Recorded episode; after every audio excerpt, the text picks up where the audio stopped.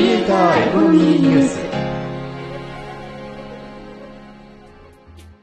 おはようございます。パーソナリティの香川です。AI アシスタントの猫塚あるです。同じく、若松明石です。この番組はクリエイターやインフルエンサーの収益化にまつわる話題をゆるーく毎日配信しているラジオ番組です。今日は Kindle の話題ですが、ニュースなんてありましたっけ？そう、この番組でもね、結構 Kindle 本の攻略の話はね、結構伝えてきたんで、そろそろね、自分自身でも振り返ろうと思った。振り返り、ですか？いわゆる、配信まとめですか？うん、そうなんだよね。結構ね、今まとめていかないと、多分同じこと話しちゃうんじゃないかなっていうのがあって、まとめたっていうのもある。これまでの配信をプレイリストにまとめるとかですか？そう、だからプレイリストにしたから早速見ていこう。このプレイリストを聞けば、Kindle 本が売れる仕組みが、丸わかりですね。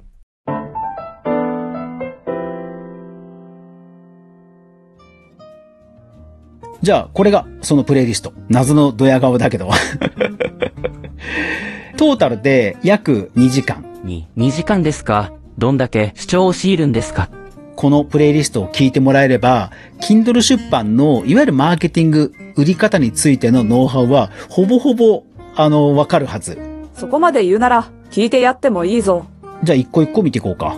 2023年1月8日の過去回です。Kindle インディーズ漫画が無料なのに儲かる理由。そう、これね。これは SNS のフォロワーさんがたくさんいる人におすすめな方法だよね。要は SNS っていう集客装置があれば、そこから無料のインディーズ漫画に誘導して、で、無料だからね、まず多くの人が読んでくれるから、そこで1ページ、まあ何円っていう話だけども、大量に読まれれば、まあまあ、すごいことになるって話だね。どんなジャンルの漫画でも使えるのかな？相性がいいのは、やっぱり日常系とか、ちょっとこう、やさぐれた感じの多くの人が共感するコラム的な漫画かな。うん。劇画とかストーリー漫画とかは多分相性良くないかもしれない。そうかもね。気軽の読めるのが良さそうね。で、次は、2023年5月10日の過去回です。〇〇に変えたら Kindle カテゴリーのトップ3を独占。そうそうそう。そう。これは多くの人に参考になるんじゃないかな。なんか、Kindle 本って今いろんな本がたくさんあるんだけど、リサーチを進めていくと、やっぱりニッチなものの隙間があるってことには気づけるんだけど、でもそれってものすごく市場が小さいって話になっちゃうわけよ。だから、まあそこで悩むわけだよね。ニッチなジャンルは売りやすいけど儲かるわけではない。ということね。だけど、ニッチなジャンルであっても、その体験として多くの人に刺さる内容にしていくと、実はバズる可能性があるんだよっていう、そういう話だね。だからこの人は、ものすごくこうメジャーでない国に行った旅行記を Kindle 本で出すんだけど、でもそれを、なんだろう、女性の一人旅っていうところにフォーカスをして、あ、こんな国があるんだっていう見せ方をすることで、まあ、ランキングの上位に来るというような、うん、手法テレビ番組で、あまり知られていない国に行っても、現地の人との交流とかだと見ちゃいますよね。で、やっぱり文字じゃなくて漫画にしたら、さらに多くの人に受け入れられたっていうことだよね。うん。だからニッチなジャンルであっても、見せ方や切り口によって、いくらでもこう、マスを狙えるっていうところではものすごく希望のあるエピソードかな。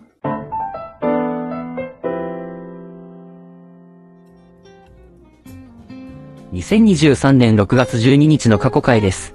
ほとんど何も書いてない Kindle 本を売りまくる女性作家。ああ、これはね、あれだね、キャンバとかを使って、いわゆる書き込み式の、えー日記とか書き込み式の教材的なものを作って売ろうっていう話だね。これ海外ではほんといっぱいあった。調べ、当時調べてみてほんとびっくりした。だから日本でももっと広がっていいんじゃないかな。むしろ、あの、ほら、作る手間はかからないから、売れればいいやぐらいの感じで出しといても全然いいんじゃないかな。そうね。私も100日ダイエット、書き込み式成功法、みたいなダイアリーを売ろうかしら。特にこれビジネスマンほど向いてると思う。自分の得意なジャンルの何かロードマップ的なものを穴埋め方式にするっていうテキストでいいわけだから、日本でも広がるといいなと思った。2023年6月7日の過去回です。Kindle 本の執筆。毎日たった2時間で月収700万円のメカニズム。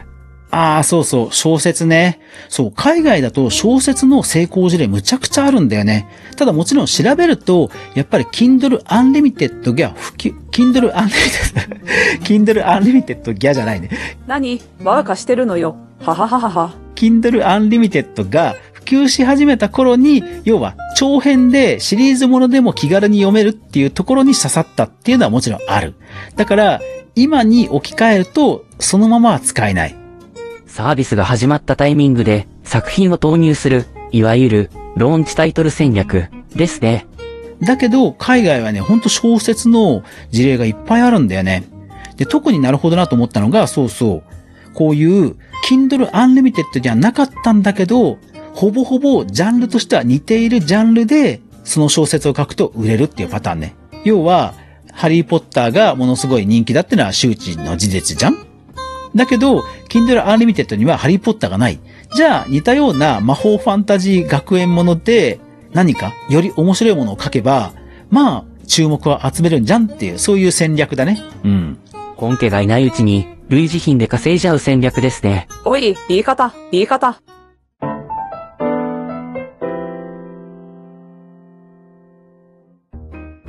そう、やっぱり人間だから、なんか、自分たちの欲望に刺さるものとか、受けるコンテンツって、やっぱり普遍的なものは必ずあるんだよね。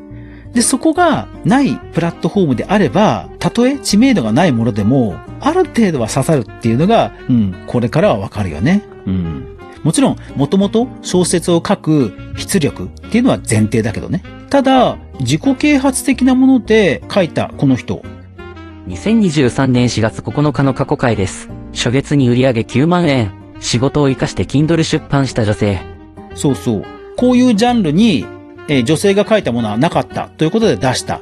だけども、やっぱりそもそもなかったってことは、市場もなかったとも言えるわけで、じゃあ彼女はどうしたかっていうと、やっぱり Facebook 広告、広告なんだよね。そう。今はやっぱり、SNS 広告か、あとは Kindle 内広告。まあ日本だとできないと思うんだけど、やっぱり最小限の広告は出して、ある程度、まあ露出はね、獲得するということをすると、やっぱり反響はあるんだよね。検索で見つけてもらえないタイトルの本だと、売るための工夫が必要ですよね。とにかく小説とかビジネス本っていうのは検索に引っかからないようなタイトルにすることが多いので、やっぱりなんだかんだね、あの、目に留めてもらわないとバズらないんだよね。それなら、フォロワーたくさん持ってる人に紹介してもらえないかしら？で、まして、無名の Kindle 作家をインフルエンサーが紹介するってことはまずないから、自分でやるしかないんだよね。で、あとはそうだね、海外、あと日本でも AI で作った本が、まあ出てきてるよね。2023年3月19日の過去回です。72時間で描いた絵本で35万円を稼ぐ副業 Kindle 作家。AI を使って、たくさん文章を書いたとか、あとは AI を使ってイラストを描いたとか、写真のグラビを作ったとかね。そういう例が結構あったよね。うん。ただこの辺も相番、結構規制がかかるんじゃないかな。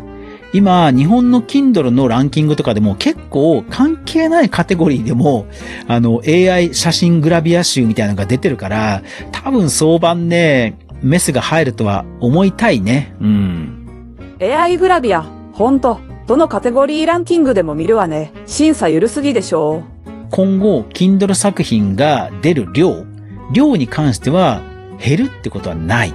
うん。だからそれを踏まえて、どういうところを狙っていくかっていうターゲティングは本当に今まで以上に大事になるかなって気はする。それでもかぐわさんの配信を聞いて、しっかり真似れば、がっぽりですね。何その謎の太鼓持ち。はい。というわけで、アフタートークです。いやーもう気がつくと6月も後半入ってますね。で、6月が終わるといよいよ1年半分過ぎちゃうということですよね。いや、ほんと早い。あの、早いって感じるのは、年を取ったからだっていうのは当然あるんだけど、ほんと早いね。